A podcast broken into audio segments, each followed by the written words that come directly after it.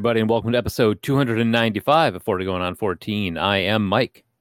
I am Patrick. I'm Joel.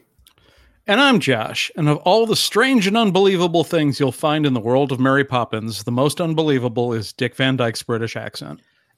That was in the trivia that I was looking up that he did that Cockney accent, and the entire cast and crew went, That's terrible. But nobody had the heart to tell him. Yikes. I know. What are you going to do? You going to tell Dick Van Dyke? Yeah, it would it'd be like trying to control uh, Jim Carrey during his cable guy phase. Like Dick Van Dyke had one of the top ten shows in the world. He was a huge superstar at the time, and he was like, you know, supposedly like the height of comedy. And like, you're not gonna tell him, hey, you know, tone it down. Tone it down, Dick. Like, fuck you, I'm Dick Van Dyke. Who the fuck are you? I'm Tom. I'm Dick Van Patten. And I'm Josh. Wait. we just did that.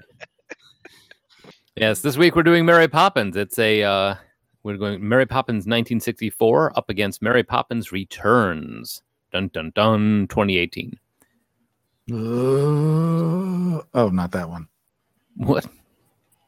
She was a zombie. She came back. Um yeah, Um, no. The, If you like zombies, I guess, you might like the shows on the podcast collective, I guess, such as I Am Salt Lake, Tales from the Hard Side, the Empty Rant podcast, Talk Music to Me, and of course, the Rad Dad Radio Hour.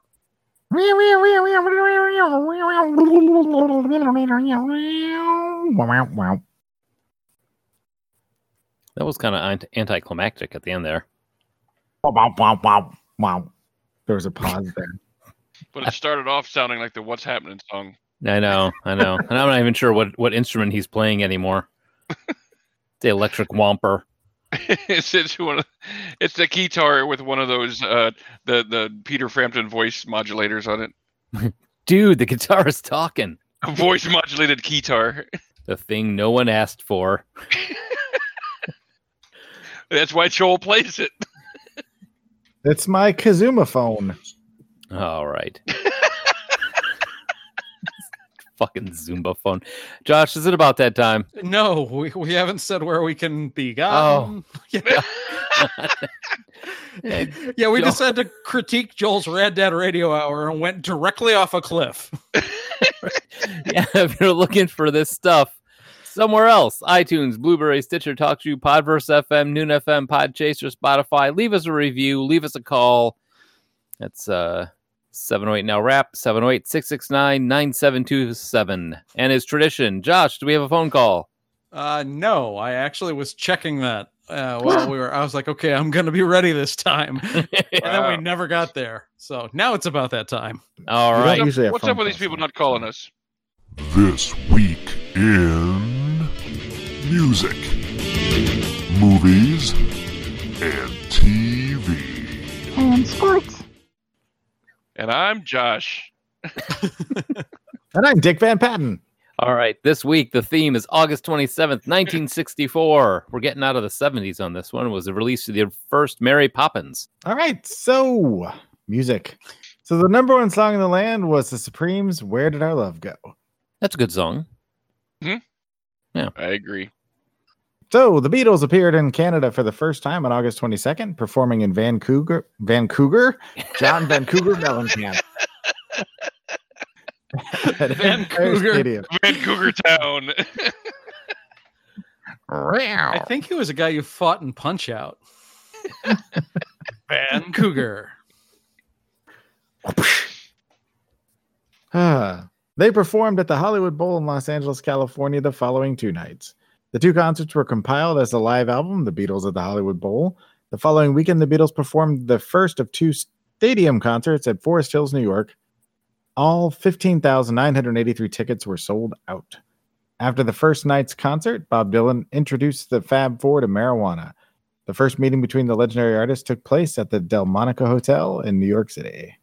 Now, is that the one where Bob Dylan gave him the joint? Ringo took it and didn't realize he was supposed to pass it and smoke the whole thing. Explains so much. he pulled out the bag of marijuana and uh, you know he's like, "Hey guys, let's smoke." And they're like, "Hey, we've never tried marijuana." And he's like, "What are you talking about? What What about that song you sing about getting high?" And they're like, "What are you talking about?" and he's like, "You know, the end of that, uh, I want to hold your hand, where you're talking about, I get high, I get high." And they're like, no, that's I can't hide. He's like, Oh, misheard lyrics. yep, he introduced him to weed. Hey guys, that's me. I get high. It was the first time they ever got high. And then they recorded Sergeant Pepper's Lonely Hearts Club Band. All right, and finally, Perri Arlette Reid, professionally known uh, by her former stage name Pebbles, is an American singer, songwriter, businesswoman, producer, and music executive who was born on August 24th. Reid is perhaps best known for her hit songs during the late 1980s and early 1990s, such as Girlfriend, Mercedes Boy, and the acronym of the week, GYTB. Which I'm pretty sure just stands for grab your terrifying balls. Oh, that's racist. Against terrifying. I was going to say terrifying balls. I don't think that's a race. Well, I'm insulted by it. I I think Pat's just feeling left out. Pretty much, yeah. It doesn't include me. It was the radio edit, Pat. Grab your terrifying ball. That was the radio edit. yeah, no, that was uh, giving you the benefit. In addition to a recording career, Reid created the contemporary R&B group TLC. I did it right. Reid is currently an Atlanta-based minister known as Sister Perri. Moving on to movies. The top movie in the land was Mary Poppins, which knocked off The Beatles' A Hard Day's Night. Ooh. That's crazy that those two were in theaters at the same time. Right? Well, 64. I mean, Yeah, I mean, it's one of those things like you can know it intellectually, but like walking into a theater at the time and those two are playing at the same time, it just blows my mind somehow. Yeah, it seems like they would be on totally separate timelines. Yeah. Um, like the world that has Hard Day's Night doesn't have Mary Poppins. All right. On September 2nd, Keanu Reeves was born to an American father and a British mother in Beirut, Lebanon. That is presuming you believe he was born at all, not created at the dawn of the universe. That fucker's immortal. Mm. All signs point to, point to you being right about that. But I did not know that I had the same birthday as Keanu Reeves. Whoa. That's kind of neat. So, TV. Top shows in the land were Bonanza, Bewitched, Gomer Pyle, USMC, and The Andy Griffith Show. Shazam. Very 64. That was the bad part of Andy Griffith's show. This is towards the, the toward, towards the, the the decline. Yeah. What is it when, like, they started getting gangs in town and stuff? What is that? No, like um, this was like that was the last season of Barney Fife, and once Barney Fife left the show, pfft, Oh, yeah. No, And then it wants- turned and then it turned into Mayberry RFD. It was like the sitcom Okay. version of, of Jefferson Starship is what happened to this show. It just the longer it went, it just like it's zombified corpse just stumbling on. All right. So, Gracie Allen, 69 at this time, American actress and comedian who teamed with her husband George Burns in the Burns and Allen show, died of a heart attack on August 27th. Good night, Gracie. Say good night, Gracie. That's kind of sad because then yeah, it is sad. because then he went on for another what 40 years after when he didn't he died post 2000 right Uh, when did he? I don't know. I, off the top of my head, I don't know. yeah But he had a, he Or had he- On it. my he had my favorite line about uh, getting old. He said, Any, "Anybody can be he can live to be hundred. All you got to do is not die." He died on March 9th, 1996. oh okay Oh, still that was quite a run for him what it was i think it was like 102 or something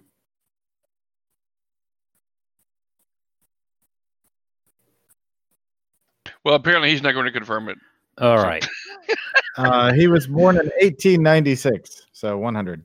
wow that's crazy uh, dana gould american comedian actor and writer for many television sitcoms was born on august 24th He's one of those guys. Uh, you either know him or you don't. Basically, I don't. I don't know him personally, but I know who he is. Blair Erwin Underwood, born August 25th, American television, film, and stage actor and director. He played attorney Jonathan Rollins on the NBC legal drama LA Law for seven years. He has received two Golden Globe Award nominations and three NAACP Image Awards and one Grammy. In recent years, he's appeared in The New Adventures of Old Christine, Dirty Sexy Money, In Treatment, The Event, When They See Us, and Agents of S.H.I.E.L.D. Huh. Do I know that guy? That was kind of my Uh, reaction too. With that list, I should know who this person. You probably recognize his face, I'm sure.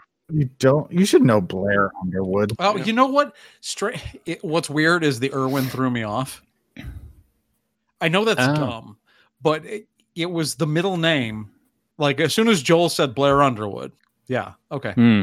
All right. So, and then August 22nd, Match of the Day, one of the longest running shows on British television, premiered on BBC Two with Kenneth Wolstenholme as its presenter.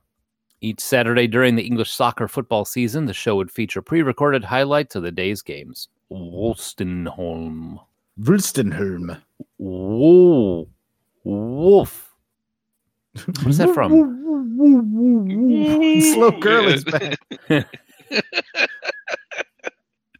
No, Haunted Honeymoon. That's what that's yeah. from. Oh, I thought you were joking. I was like, really? That's like one of your favorite movies. How do you not know what that's from? I have a lot of favorite movies that they say woo in. Ooh. Ooh. Still funny. yep. All right, moving on to sports. Mats Wilander, Swedish tennis player and winner of seven Grand. I'm not going to do that. Never mind. Jesus Christ. I was not going to. Yeah, no. Winner of seven Grand Slam singles events was born August 22nd in Biajo, Va- Any ideas how to pronounce that? I don't know, man. You wrote this. Anyone? I was going to say any, any, you know, no one. Hmm. Yeah, that's we're going No. with that. Vi- Vi- Vijo, Vijo. I, I think it's Vancouver. Vancouver. The umlauts is what's thrown. Oh, Samsonite. I was way off. In 1988, he won the Australian Open, the French Open, and the U.S. Open. That's impressive. I'm impressed. Masanori, Masanori Murakami became the first Japanese player to appear in an American Major League Baseball game, coming to the mound during the eighth inning as a relief pitcher for the San Francisco Giants in their game at Shea Stadium against the New York Mets on September 1st. During his brief appearance, Mashi Muka, damn it, Mashi Murakami, formerly of the Nankai Hawks of Japan's Pacific League, struck out two players and allowed one single in his team's 4 to 1 loss to the Mets. After he proved to be a successful player during the remainder of the season, the Nankai Hawks would demand to have him back. Ultimately, the Giants and the Hawks would agree that Murakami could play the full 1965 National League season and then would have to return to Japan. Hmm.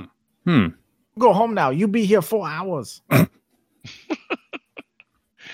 And lastly, on August 30th, engineer slash designer Norman Manley recorded the only back to back holes in one ever as recognized by the Guinness Book of World Records on the seventh and eighth holes at Del Valle in Saugus, California. You misspelled Guar. That's impressive Mm-hmm.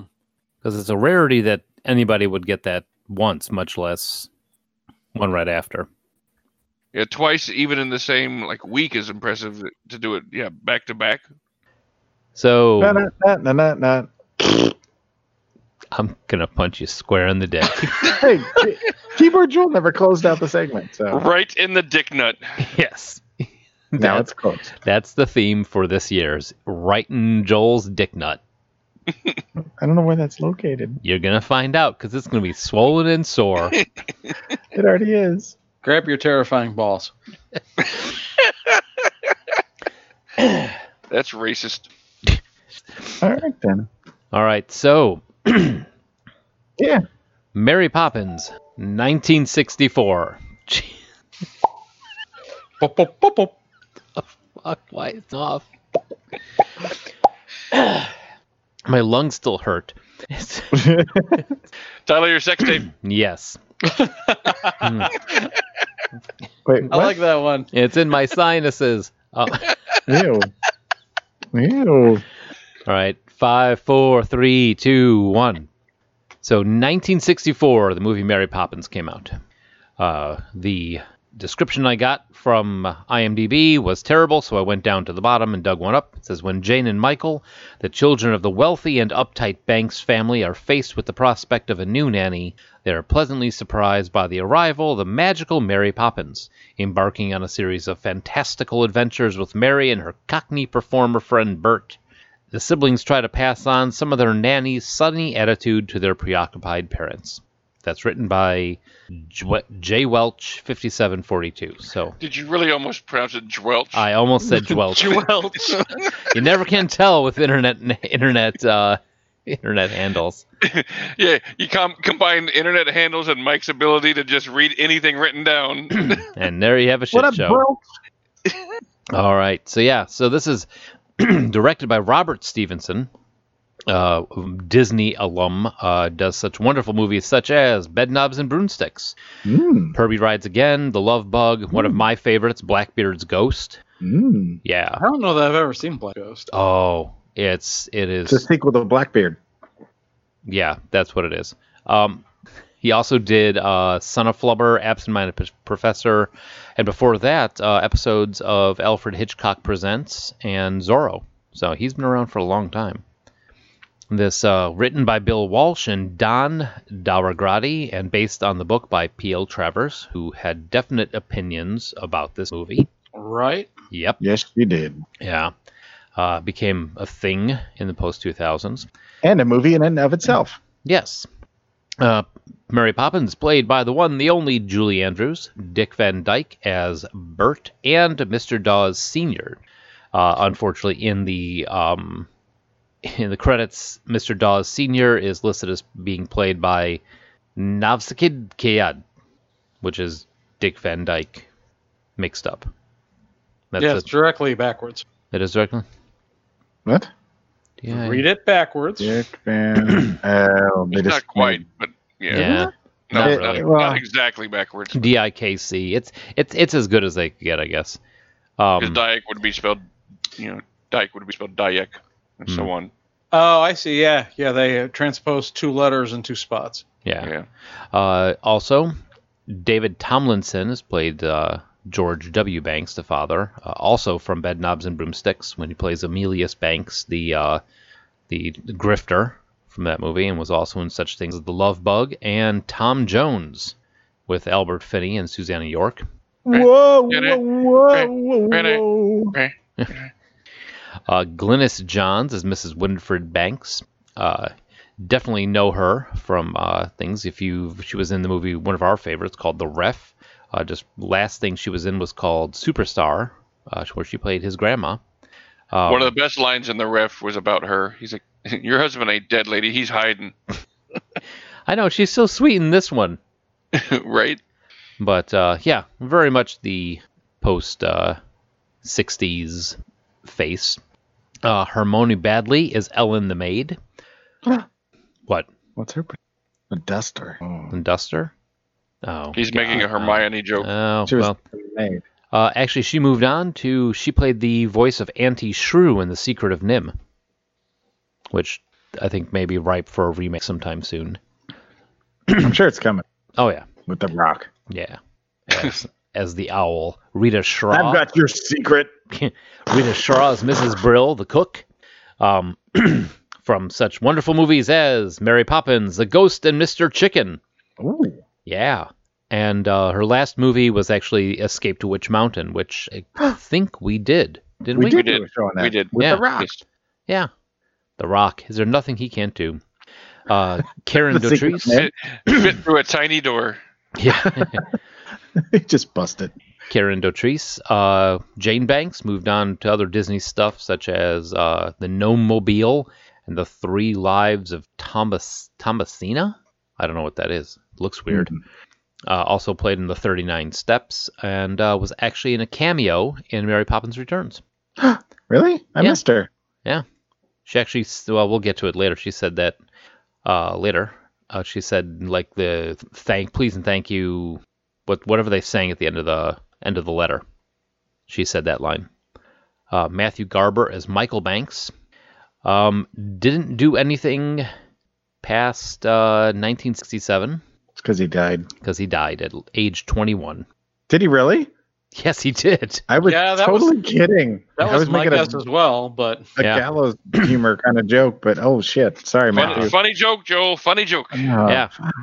Yeah, he was an Indian, got hepatitis. That's real funny there, Joel. He died soon, being hemagoric necrotizing pancreatitis, He died of a horrible, horrible Hemorrhagic. death. Horrible death. and you make a I joke hope- about it. Way to go. at least Way to go. Ebola. You're such a jackass. Um, Elsa Lancaster as Katie Nana Lanchester. Lanchester. Sorry. She was the bride of Frankenstein. Yes, she was, and she was also Jessica Marbles in Murder by Death, one of my favorite movies. huh. Yeah. You can tell her chin. She's got that dimpled chin, pointy chin. Um, and I, I, I didn't even realize she was in this, and I immediately recognized her. I was like, oh, "It's the bride." so, uh, also, I put this in there because Arthur Treacher played the constable. He is he's known for such things as this, The Little Princess, Stowaway, and Heidi, and having a chain of fried fish fast food restaurants. What? I want to go. No, they're not around anymore. You don't remember Arthur Treacher fried fish? I'm hot for Treacher. Oh God. Uh, yeah. I'm with you on that one. That's good. Uh, he was the Christ, that was kind of like a um oh, what's that nasty the nasty fast food fried fish place? Captain D's. Long John Silver's. Long John yeah something like that. It was like that but it had like a, a British uh twist to it. So there was like Argyle and that it looked very British inside the restaurants and he was the uh, spokesperson for it and put his name on them there were over 500 locations of this restaurant around the United States and was bought out by or- something called the Orange Company and then sold eventually to Mrs. Paul Seafood Huh. Wow. Yeah, I you guys don't remember those? No. No, I've never heard of. Really? Oh Nope. man. Yeah, they had decent fish. So, uh, Reginald Owen is Admiral Boom.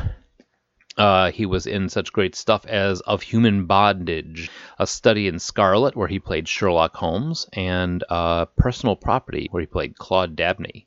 Huh. Yeah, his last Interesting. yeah, his last one uh, that he did was well, he actually was in Bedknobs and Broomsticks, and his last movie was a one called Topper Returns.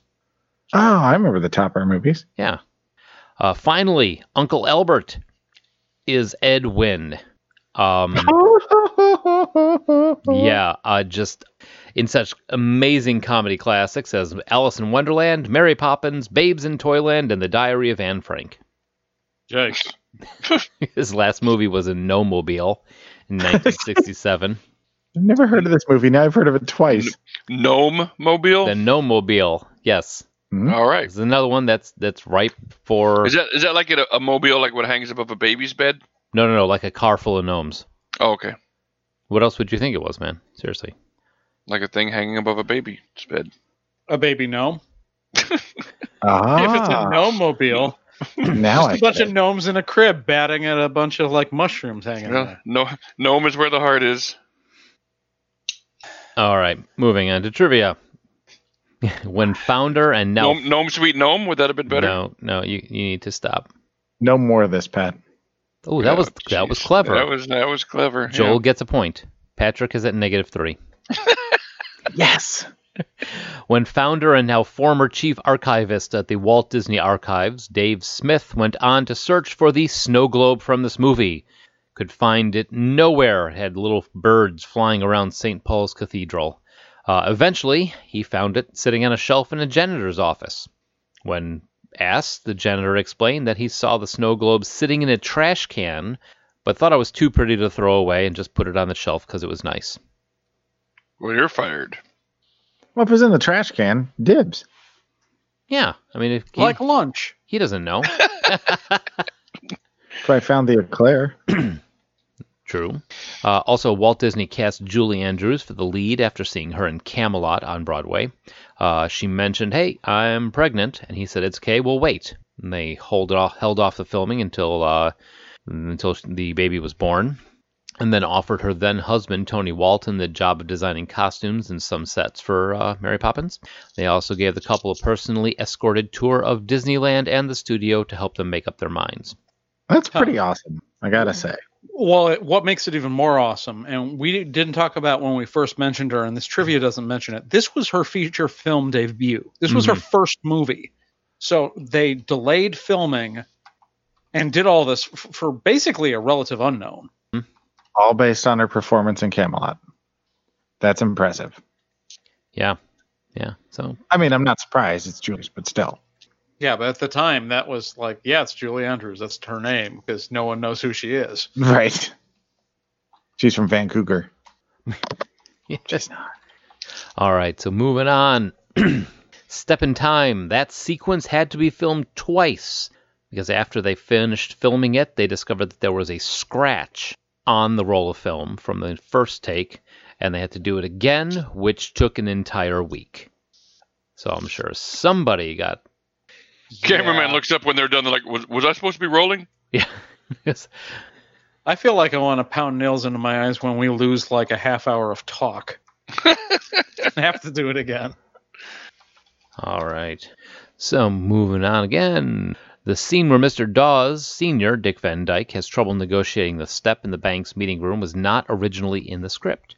Uh, Dick Van Dyke, during the makeup tests in the projection room, uh, Walt Disney saw him entertaining crew members uh, between takes, uh, basically just horsing around in the costume and doing the stepping down routine and trying to do an old man trying to get off a curb without hurting himself. Uh, Disney was completely convinced that Van Dyke was perfect for the role, but specifically requested that crew members then build a six inch riser on the boardroom set so he can do that specific routine. So there you go. Well, he he wasn't one of the kings of pratfalls in, in physical humor at the time. hmm Yeah, I'm not sure if that's awesome or stupid. What that that's why he got the Well, no, that that they are like, we love this guy, but let's make him do this one comedy bit, and and build the set around him doing this one comedy bit. I, I'm not sure if that's cool or not. I would, well, he, go ahead. I would say I would go with cool just because it's it was like I don't know I don't know that Dick Van Dyke actually needed to be highlighted in front of Walt Disney, but that's a cool little story. I mean, if Uncle Walt sees what you're doing and he's like, I like that, I'm going to design an entire sequence just around this. It's pretty cool. Okay, yeah, you put it that way, it is cool. Yeah. So Well, now I hate it. Of course you do. The filmmakers didn't inform Karen Dotrice or Matthew Garber about some surprises that were going to show up in the movie. Karen's dumbfounded look when Mary Poppins takes out item after item after item out of the uh, carpet bag, and her scream when Mary Poppins gives them the medicines of different color were actually genuine. They also did not tell the children that Mr. Dawes Sr. was Dick Van Dyke, and when they were doing the stepping off the scene off the curb scene, they were super worried that that horrible old man was going to fall down and die, which I think terrifying children is fun. So there you go. Uh, lyricist Robert B. Sherman searched for two weeks for a catchy phrase that could be Mary Poppins' anthem. He uh, actually came across the title of this of what he wound up doing when his son Jeff came home from school one day and announced that he had just received a polio vaccine. Thinking that he had gotten a shot, he said, "Did it hurt?" And he said, "No, they just gave it to me on a cube of sugar and I swallowed it down." The shot? Yeah, he he swallowed a syringe. That's what he did, Joel. Wow. Way to take the magic out of it. Sherman tried the idea on his brother the following morning, and then put the phrase to music, and a spoonful of sugar was born. Shouldn't it have been a sugar cube instead of a spoonful? Just a square full of sugar makes the medicine go down. That The acid sound- on the sugar cube, and then you eat it down. Just a spoonful of sugar makes the syringe go down. I mean, honestly, if you, you drop an acid on a sugar cube, it may explain all the shit the kids saw through the whole movie. That's true. Yeah. So, P.L. Travers never forgave Walt Disney for what she saw as a vulgar and disrespectful adaptation of her Mary Poppins novels. In 1993, 29 years after the release of the film, stage producer Cameron Mackintosh approached Travers about a musical theater version of her work. She initially refused, citing the film as a reason why she would never again allow an adaptation of Mary Poppins. After several meetings, however, she relented. Though when Mackintosh suggested using the songs from the Disney film in the production, Travers again balked.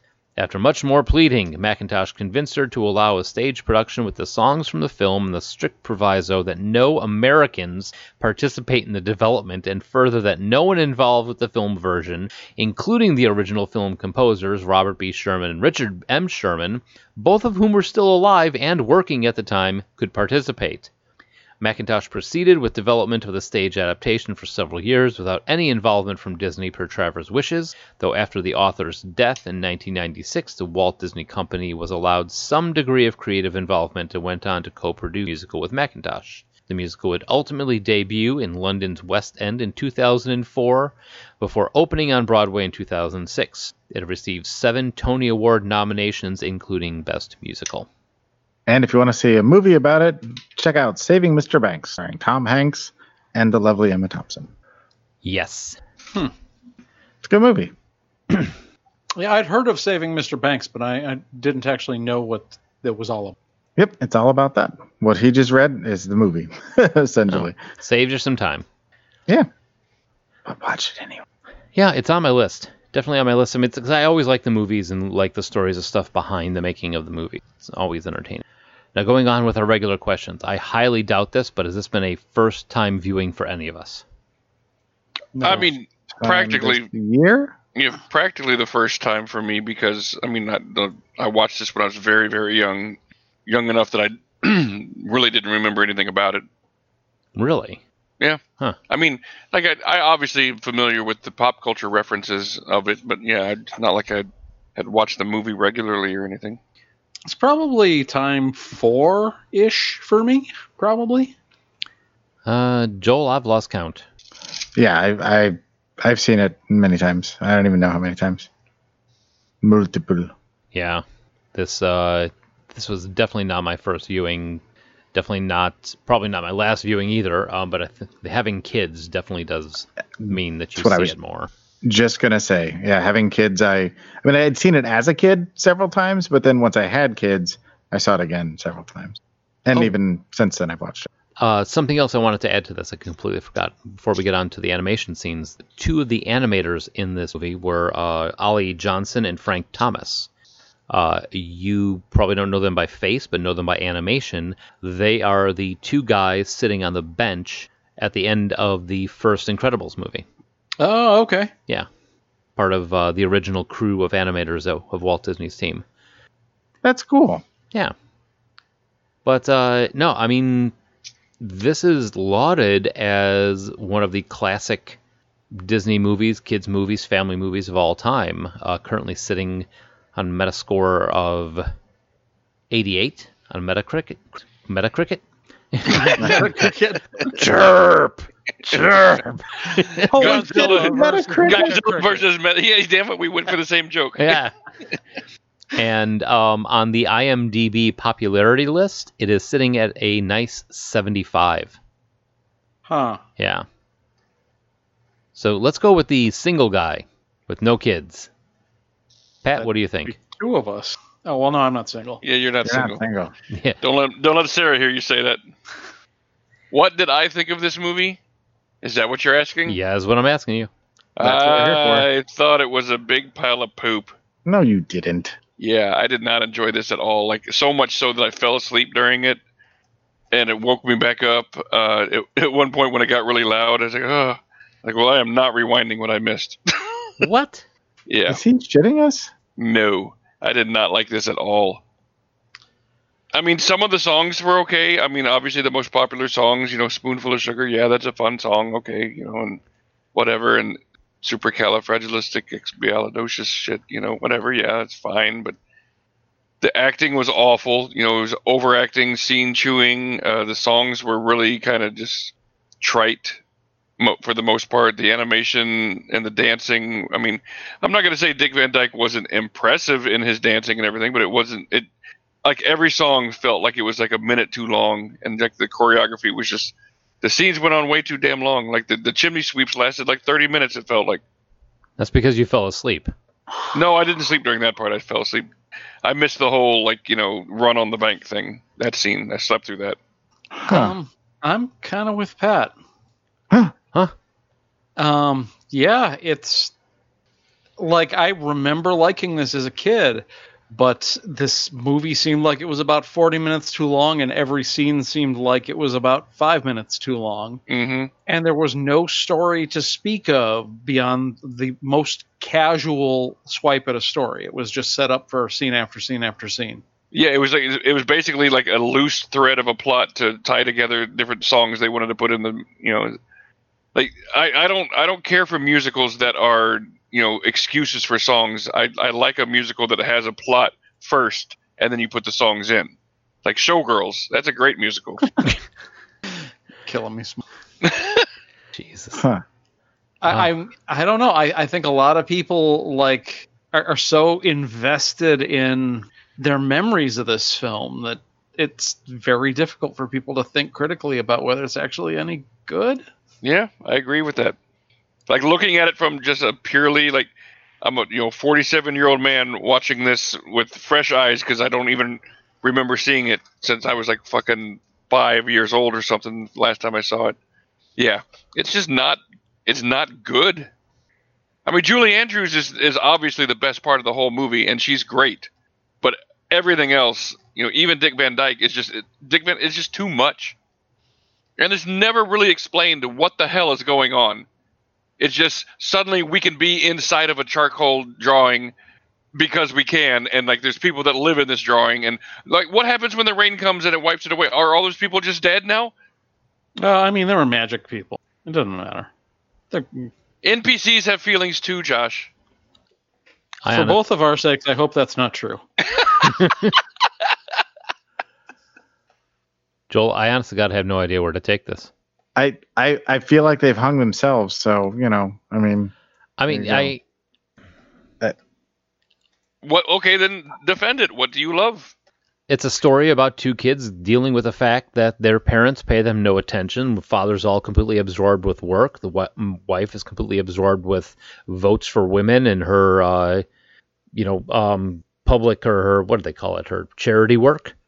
And they go to Mary Mary Poppins appears to help them discover a way to connect with their parents, and the parents to discover that they actually need to pay attention to their kids.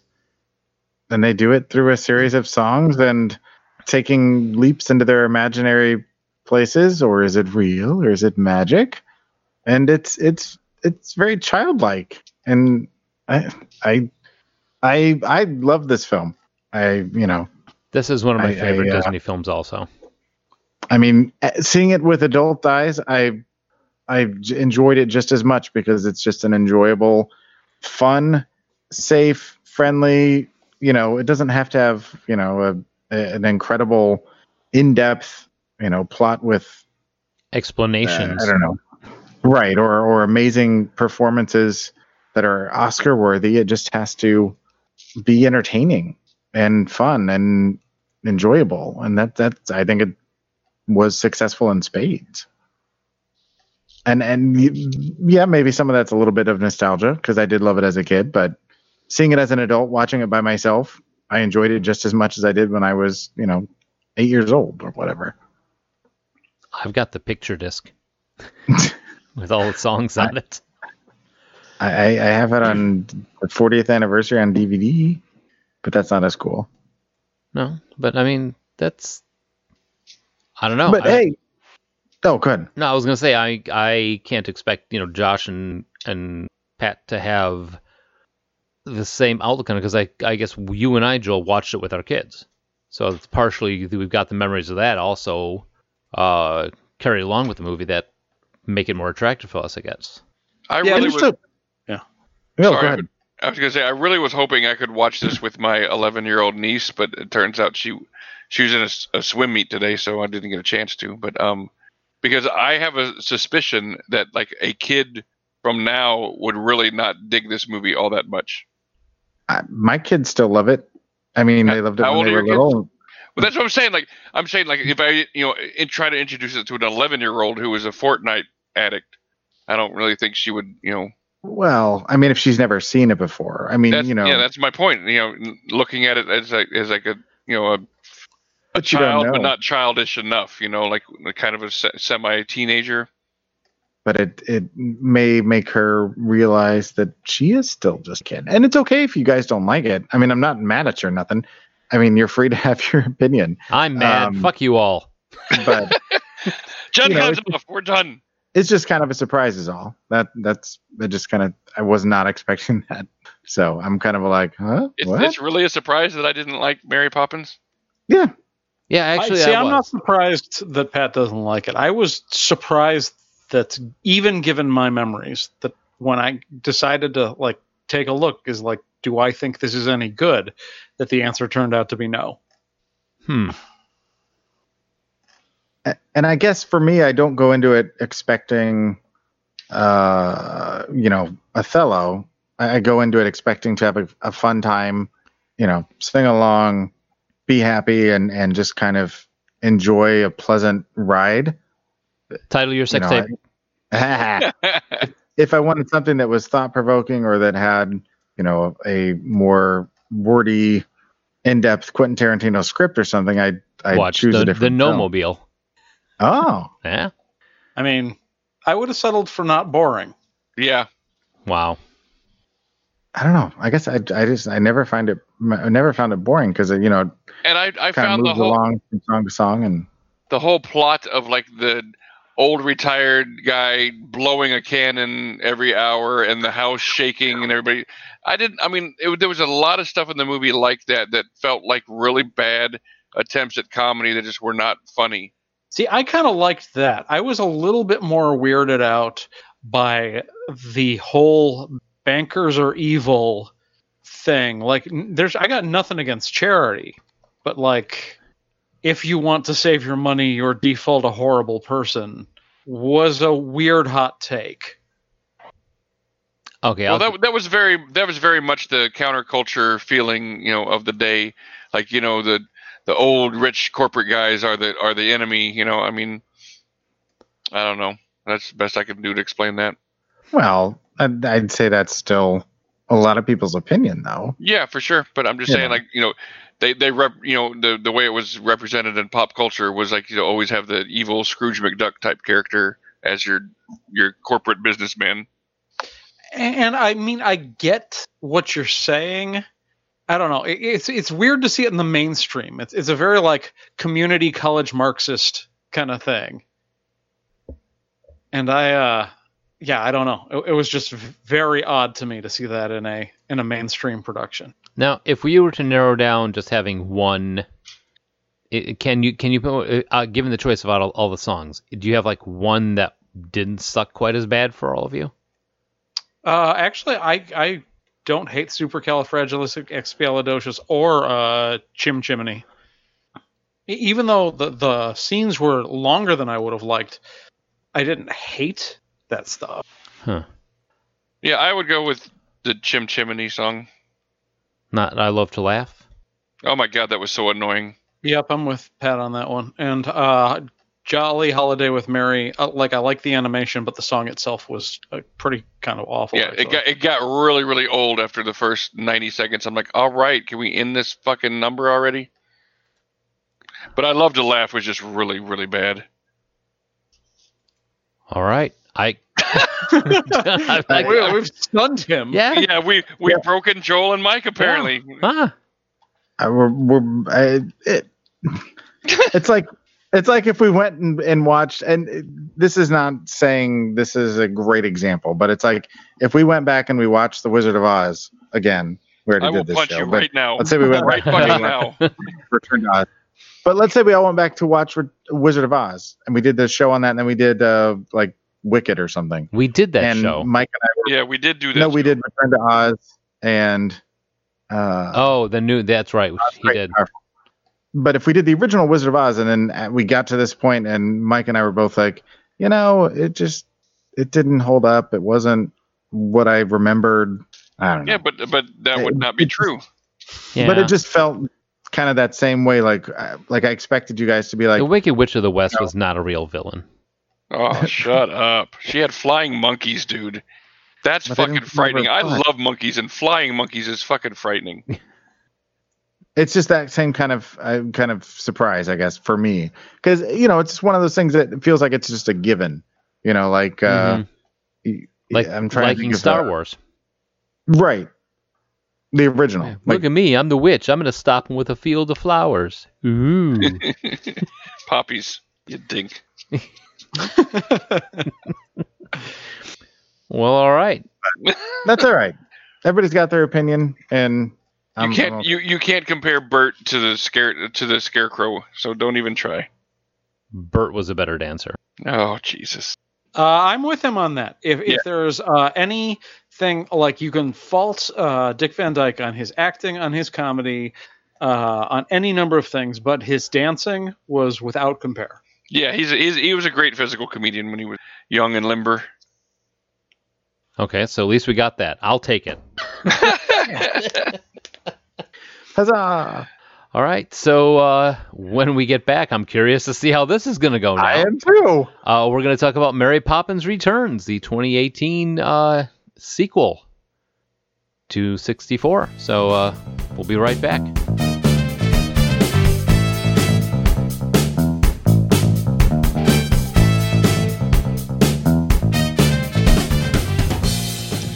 All right, we are back, and uh, we are going to talk about Mary Poppins Returns. Uh, this one's 2018, just came out last year, and uh, this one's set in Depression era London. The now grown Jane and Michael Banks, along with Michael's three children, are visited by the enigmatic Mary Poppins following a personal loss. Through her unique magical skills and with the aid of her friend Jack, she helps the family rediscover the joy and wonder missing in their lives. It says it's written by Disney, but I don't know if it's Disney Disney or just somebody that grabbed that name. Written by Disney. Disney. So yeah. So uh, Mary Poppins, directed by Rob Marshall, uh, has done such other things as Into the Woods and the uh, film version of Chicago. So Very popular film. yes, Any relation to Penny Marshall? mm, I thought so, actually. brother maybe. No, that's Frank. Oh, maybe that's who I was thinking of then. Older brother of Kathleen Marshall. Ah. Any Oh, relation- ex- oh, wait, no. Her ex husband was Rob Reiner. Right. Yeah, no idea. Don't think so.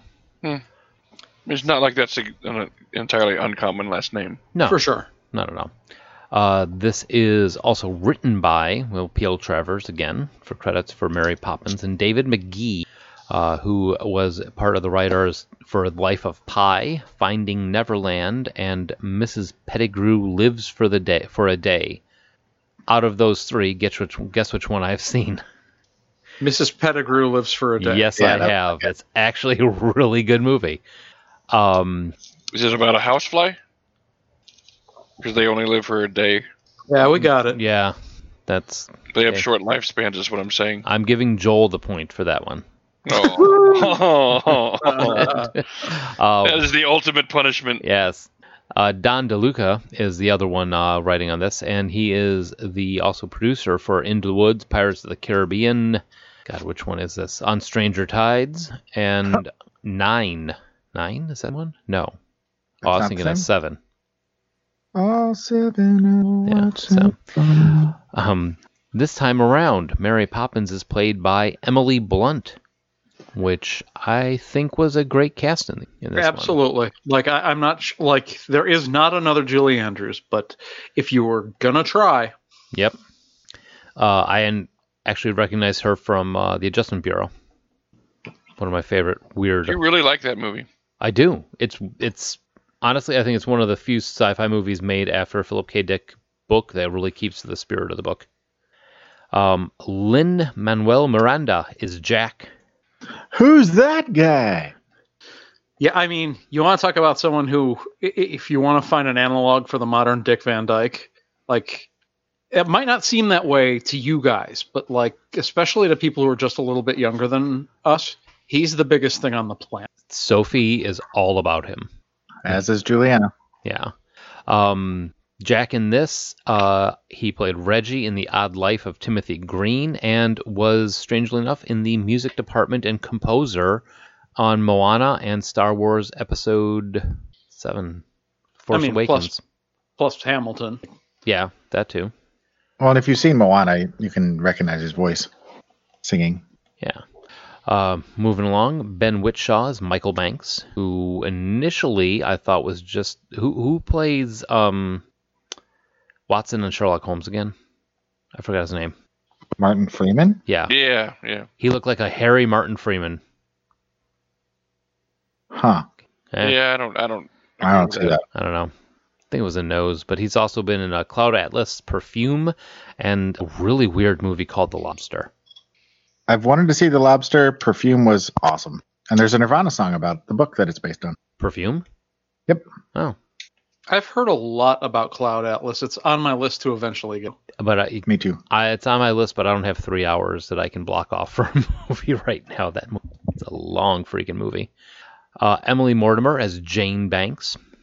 Uh, uh, you know her from Lars and the Real Girl, or Harry Brown was a Di Alice Frampton in that one. She was on Friends. Was she? Yeah. Oh, She was going to marry Ross, I never was a big Friends guy. But um, I think that, that the, uh, she was a good analog for uh, Rachel. the young, yeah, Jane Hmm. Banks. Yeah, she really Oh, I was. thought you were still talking about friends. Yeah. All right, so also starring Pixie Davies. That's a great name. As Annabelle, the, one of the children. Uh, she also plays Bronwyn in Miss Peregrine's Home for Peculiar Children, and uh, Princess Elizabeth in TV show The White Queen. And the I don't, I don't know what any of those shows are. the Miss Peregrine's Home for Peculiar Children. None of them. That's a movie. It's pretty good. It's a Tim Burton movie. Uh, Also, uh, Nath- Nathanael Saleh plays John. Mary Poppins Returns also Arthur in Game of Thrones. Just assume that's you guys. I don't know who that character is. Nath- going down. Joel Dawson is Georgie. I like Georgie. I thought I like Georgie was. Joel. Yeah, I thought he was really Was, good. Was Georgie the little one? Yeah, he was the little one who was like hundred percent in on everything. So I like Georgie. I thought he I thought he echoed the original uh, Michael very well. So Julie Walters as Ellen, the housemaid. You may also know her as Molly Weasley from Harry Potter movies. ah, Ah, yeah. First thing out of the kid's mouth. Meryl Streep as cousin Topsy. Colin Firth as Wilkins and Wolf. Jeremy Swift as Gooding and Badger. Uh, trying to figure out where I knew him from. Uh, Suzanne knew him from watching Downton Abbey, and I, for some reason or another, I could not figure out where I recognize that guy's face from. But he's done a ton of stuff. But uh, moving on, we've also got Kobna Holdbrook Smith as Fry slash Weasel, a sneaking in of a Dick Van Dyke as Mr. Dawes Jr. That And was a nice surprise. it was It was. It was, and I, I, everybody was taken was pleasantly happy about it. You know, it was a good a good nod. It wasn't I, for you guys. The scene that he did was short enough to be entertaining. Plus, he didn't have the horrid Cockney accent. True. Uh, Angela Lansbury as the balloon lady at the very end. Uh, David Warner as Admiral Boom this time around. Uh, don't know him. Sark in Tron. He's in Titanic, In the Mouth of Madness. He's been all over the place. The man has 223 credits to his name. That's Boom. porn level acting. That's like, look at a porn star's resume that's been around a while. I'd rather look at their body of work. Ah, Hmm? Pat gets a point. He's at negative Yay. three. good luck for that one. Yeah. I get the assist though. I set him up. You get you get the assist. You get that on your record. You don't get a point for that one, but Patrick still is right now back to negative three. All right. All right. I'm still up lifetime. I'm not worried. Jim Norton. Are Uh, you though? Against Joel, yes. Oh, okay. Yeah. That's what you meant in general. No, no, hell no, no. Just specifically against Joel. yeah, you're you're pretty much destroying him. He this is this is one of the outlier games. uh, Jim Norton as Binnacle, the guy lighting the cannon for Admiral Boom. Joel, he was in the original Straw Dogs. Ah, Yeah. Recently, uh, Water for Elephants back in 28. The girl, uh, I'm sorry, 2011. The Boy in the Striped Pajamas for 2008. Uh, and also plays Sir James Walter in Elementary, the American version of Sherlock. I like Jim Norton. Yeah. He's He's got a a- funny comedian. got some stuff going on there. Uh, so trivia. As we said before, uh, Mary Poppins was being written And Julie Andrews said, Hey, I'm pregnant, and they held off on doing the movie. Uh, when this movie was announced, Emily Blunt said, Yeah, about that. She was also pregnant when they announced the movie, and they po- postponed the filming of this to accommodate her until after the pregnancy. How crazy is that? I know, right? It's wacky pants. Uh, Julie Andrews actually turned down a proposed cameo to appear as the balloon lady, and she feared that would be too distracting from Emily Blunt's performance. Uh, Julie said, This is Emily's show, and I really want it to be Emily's show, quite poetically. The balloon lady part went to Angela Lansbury, who actually was considered for the role of Mary Poppins in 1964. I thought it was a fun tribute to that, but I was also a little saddened that Julie Andrews didn't appear. But I'm glad to hear it was on good terms because I thought maybe there was some bad blood or something. No, not at all. In fact, Julie Andrews um, was 100% for Emily Blunt playing this character.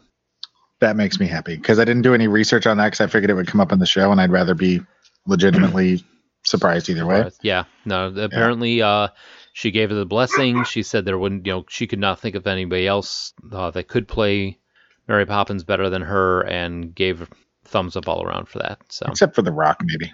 yeah, Rock. Well, I mean that just goes naturally. Uh, at the age of 93 at this time of the movie's release, Angela Lansbury is currently the oldest female actor ever to appear in a Disney film. She is two months older than the oldest male actor in a Disney film, which just happens to be Dick Van Dyke, who set that record with this film also. So, two 93 year olds. Uh, it was also director Rob Marshall's intention right from the beginning to use hand drawn animation for the film's animation sequences, due to his love for hand drawn, uh, and also to pay homage to the first film. Disney executives, sitting in their rooms looking at each other in their boarding and doing their executive type things, initially wanted the film to have CGI and computer animation for its animated sequences. This infuriated Marshall. He then fought hard to convince Disney executives to let his hand drawn and also argued why it would be the right choice. And then ultimately they gave in and they did all hand drawn animation for the film. Which that was one of the things Juliana got most excited about when she was watching it with me. Yeah, it the animation I think was spot on, like world for world look. Yes. You know, it seemed like they were all characters from the same bowl back then and now. Um, this was actually released 54 years after Mary Poppins and setting a new record for the longest gap between a live action film and its sequel. So All kinds of records. there be the trivia. It's interesting. I, I wondered if this would show up in the trivia, and it didn't. Uh, they borrowed heavily from the second book for the second movie. Like a lot of the stuff in this wasn't just made up out of nowhere. Oh, I, and this this isn't something I put on the trivia. This is something I wanted to discuss because the Emily Blunt actually read the books before playing Mary Poppins, and apparently Emily Blunt's Mary Poppins is more towards what uh, the author had in mind for her. She's more book Mary Poppins than movie Mary Poppins. Uh, I had heard that as well, just in the context of Mary Poppins in the books is not as likable as she is in the movie, and uh, she's a little more vain. So yeah, that that's kind of cool. Yeah, I mean, she has her moments in the story where she's a little vain, but it's passing. I thought it was. I was a little taken aback by Mary Poppins doing cabaret. I liked it. Didn't realize I like Mary Poppins with short hair, but You realize I really liked that. yeah, it was a good thing. Uh, no, that I mean, it's it's a different take on her, uh, and I I agree that if it would not have been the movie it was if she had just tried to mimic Julie Andrews. Mm-hmm. Well, and I felt like she paid homage and and did the the character justice without, like you said, aping the original. You know, it felt like an extension of that character. Yeah, this movie got pretty thoroughly panned, and I don't know. I I kind of wonder if people weren't viewing it with the uh, they're comparing it to their memories of the original rather than the reality of the original. Star Wars eyes, as I Yeah. call it, where no matter how good the Phantom Menace was, it was never going to be Star Wars, so therefore it's terrible. Yep. Yeah, that's a good way to put it. Whereas, um, I, I had the exact opposite reaction with this film. I had no expectations, and I watched it. Juliana, Laura, and I sat down and watched it together, and we were all just. I mean, I don't think I've seen Juliana have that much fun with a movie in ever, Hmm. because she loves Mary Poppins anyway. But um, she was just like ear to ear smiling the entire film, and Laura was in loved it. I loved it, and even Lucy was sitting on the couch, actually watching scenes from it, like sitting there watching for ten or fifteen minutes, just staring at the TV, watching it too. So that had mass appeal, if you want to go so far to say that. You Okay, Pat, shit all over Bassett, it. a, Bassett appeal. Okay, Pat, shit all over it. Go out there and well, the spoiler, the the spoiler that I was going to give you earlier was um, I didn't care for this enough to even finish it. How far did you get? Um, well, I got I, I fell behind with a lot of the stuff I'm trying to do because as as you guys know, but the listeners probably don't know, I'm leaving on a road trip to come up to Chicago and Indianapolis uh, for Gen Con and everything that we're doing and for my vacation. What? and therefore I've been very busy doing things today, and over the last week I've been working a lot, so I did not get to finish watching the movie today. I got about uh, 45 minutes into it, and I realized I was just going to straight up run out of time, and it just was not a priority. And all I can say about it was it seemed like it was better. I was definitely wouldn't would wish I had watched it instead of the original one first. It? We're not. We we're not. that show. Oh, I definitely wish I'd have watched it instead of either one of these. But um, I, I would- admittedly went into it immediately after watching the first Mary Poppins and not enjoying it, and thinking, "Oh God, I can't believe I'm going to have to watch another one of these."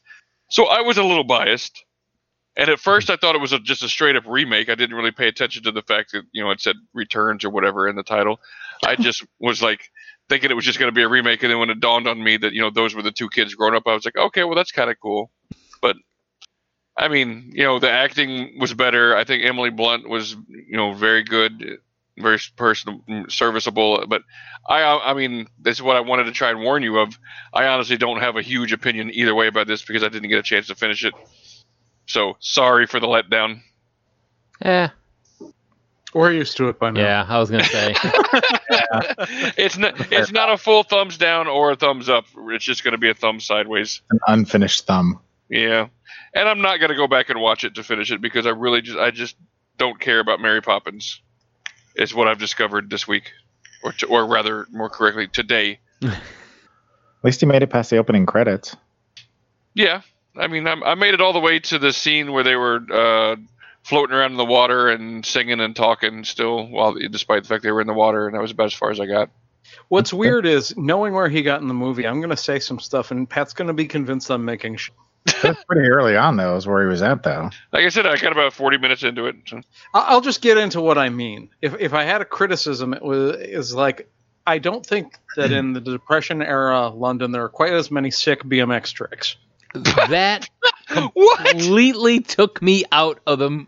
I, I Yeah, I said would- you were going to think I'm making this up. No, and I have that in my notes. I have that in my notes. There's no way those Were they wearing ass Vans? it they they were they were doing stunts on pegs and stuff. It was it it completely took me out of any sort of immersion I had on this movie.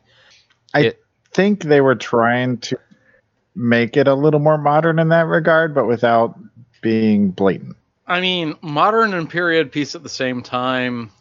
Choose a lane, guys. I mean, it's anachronistic, yes, but that's not the only movie that's ever done that. Night, Don't get me Knight's Tale would like to have a word with you. I like the movie. It was just something I observed.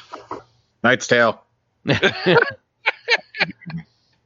Yeah, that I mean It took me out for for a second. I it's I not like oh, Oh, I was go gonna ahead. say I could have bought all the lamplighters coming around on bikes to. I bought them scaling the Tower of London or scaling Big Ben on Mhm. just seven foot tall ladders better than I did someone trying to lift a 58 pound bike over a park bench to do a grind on it. Well, Um, at least it wasn't like one of those like big wheel bikes. I mean, that would have been more impressive. And by the way, I my one gripe I had was during the ladder sequence after he got to the top and all the guys were there and they nearly died. Mary Poppins come floating, and I'm like, just why didn't you do that from the get go? it's I uh, I said it's Voltron's fucking sword. Why didn't you just take the sword out the first time? Save yourself this whole battle. Well, that would- I kind of think that she's like, I want everyone around me to learn a lesson, but not at the cost of the Banks family home. Or or his life. Yeah. You know, he's going to he's going to springboard up to the clock off of three uh the ladders stacked together. So but I I have to say, This sounds like a WWE tables, ladders, chairs event I missed. You kind of did really. Yep. Now you got to watch it. No, you're not going to convince me. Yeah. Ah, no, no, you're not gonna I do it. some- Was Dwayne Johnson in this? Yes. no. He was one of the penguins. Uh, some of the scenes were kind of check the boxes. Let's redo elements from the original. Uh, you have the bowl is sort of the scene with the chalk. You've got uh, the lamplighter's dance is kind of the Uh, chimney sweeps dance. hmm The penguins. There you go to Yep. visit the friend of Ma- uh, Mary Poppins' friend that lives down the dark alley.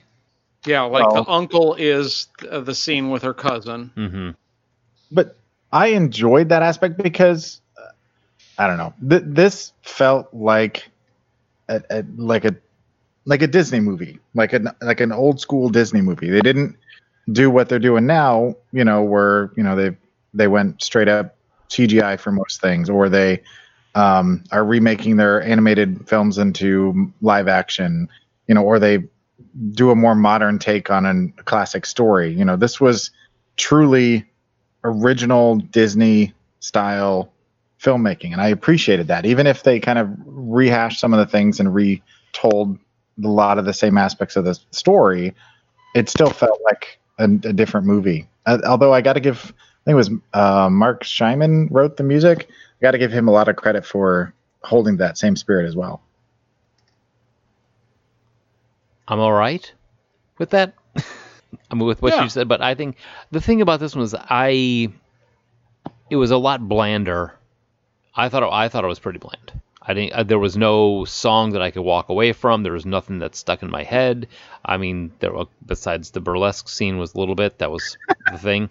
Um, but it, I don't think there was enough of that Disney magic to effectively say, "Wow, that was a that was a Disney film." This could have been, uh, um, I don't know what's Don uh, Don Bluth's animation studio, Fievel the Mouse and all that.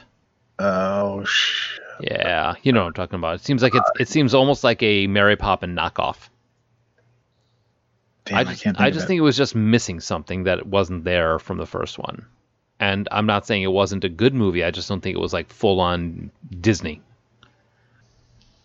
See, and, and to me, it felt like like hundred percent Disney. Like whereas Tangled felt like a, an old school Disney movie, but with a modern animation style and a modern kind of storytelling. This felt like an original Disney movie told in that classic Disney style for a modern audience. Hmm. And I I absolutely loved it.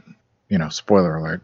Yeah, I, I'm I'm with Joel. Uh, maybe not as happy with it as Joel, but and partially I think one of the reasons why I think it compares so well is because well, I didn't think so much of the original looking back. You have a favorite song for any of these? Yeah, I, uh, I'm a big fan of. Uh, oh shoot, I, I'm I blanked as soon as you asked it. Uh, the the one about the light. I'm, The Light, yeah, the Blinded by the light. Manfred We're Man. They were in the. Light.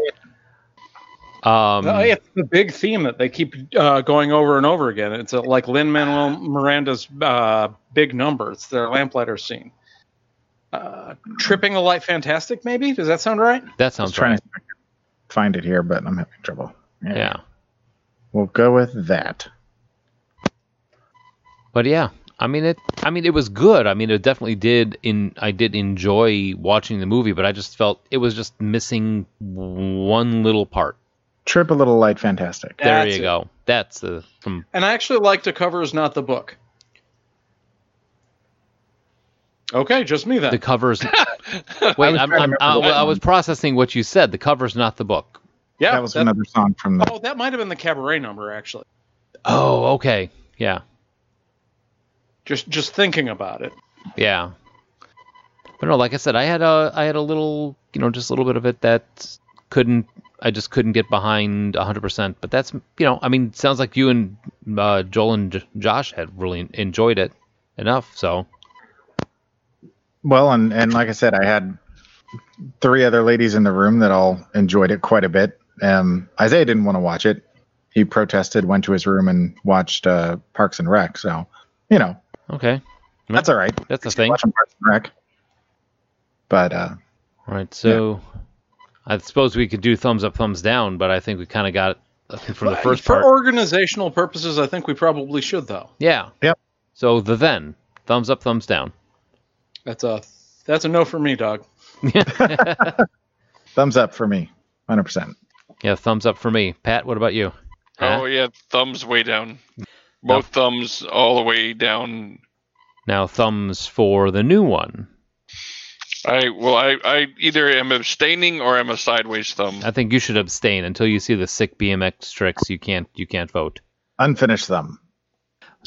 Joel, Josh. Uh, for me, it's uh, it's a thumbs up. Okay. Uh, two thumbs up. I absolutely thought it was great. Yeah, I mean, I'm I'm giving it a thumbs up. Also, I mean, I I did enjoy it. I just think it was not as good as the original. But I thought it was a nice. This is kind of the way I, I, I, I viewed it. I thought it was a nice watching them almost, you know, back to back. It made me appreciate the original more, knowing where the story went. Kind of like I was never a huge fan of the original thing. I like it, but I don't love it. But then when we did the show on it, and I watched the the new prequel, it made me appreciate and enjoy the new one or the old one more. And as a unit, it made it a complete story and this kind of did that for me. It didn't need to be told, but I still enjoyed it. It made me appreciate the original more because of it. okay. So And like I said, I I enjoyed it. I give a thumbs up on the new one. Also, just missing something. But uh anyway, Joel, what do we have on tap for next week? next week, well, for you guys, will have already happened, but we're going to be at Gen Con. And uh, somewhere along the way, way something went missing. Uh, we're not going to say alcohol was involved, but we're mean, doing. you, uh, you, you got a it- 50-50 chance at that one. So Anything to do with us, alcohol's involved. We're uh, putting in a show that uh, you may have wondered where it went, and that would be the Arthur show. yeah, we talked about doing Arthur, and Arthur never showed up. So uh, Uh, he got caught between the moon and New York City. you have been waiting. He has. I'm sure he has. In fact, I heard him. I heard that noise where he was just standing. You can hear him jumping from toe to toe. Negative point for Gryffindor. Oh no, that's a great joke. You can't take points Uh, away. no, I'm not taking points away. You get two points. You're back to negative one. Yay! So, and then in a, a miracle twist of events, uh, Pat gets five. I'm pulling. I'm pulling the uh, Hogwarts thing. Pat gets 18 points just for existing. Yay! Joel loses. White privilege. Woohoo! You're both white, dude. That's racist. Jesus Christ. All right, so what? Hey, Josh, if they want to call us and complain, where are they going to call? Call 708 now wrap. That's 708 669 9727. Yep. And again, if you want to see our older stuff, listen to us iTunes, Blubrry Stitcher, Podverse FM, NoonFM.com, and all podcasting directories. Find us there also on our home on the web at 40go14.com. I'm going to go sweep my chimney now. Yikes. Watching that scene again. Gonna get Make my- sure you make sure you do it for like five minutes too long. Oh, he does. I've got a rash. Ew. God. Ah.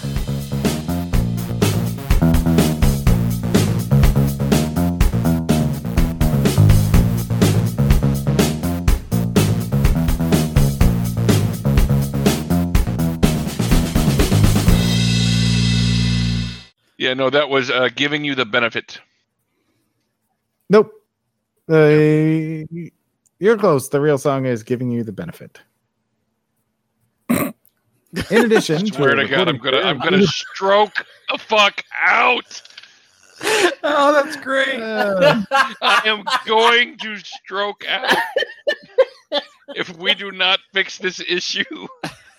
believe me, it's a problem for me too.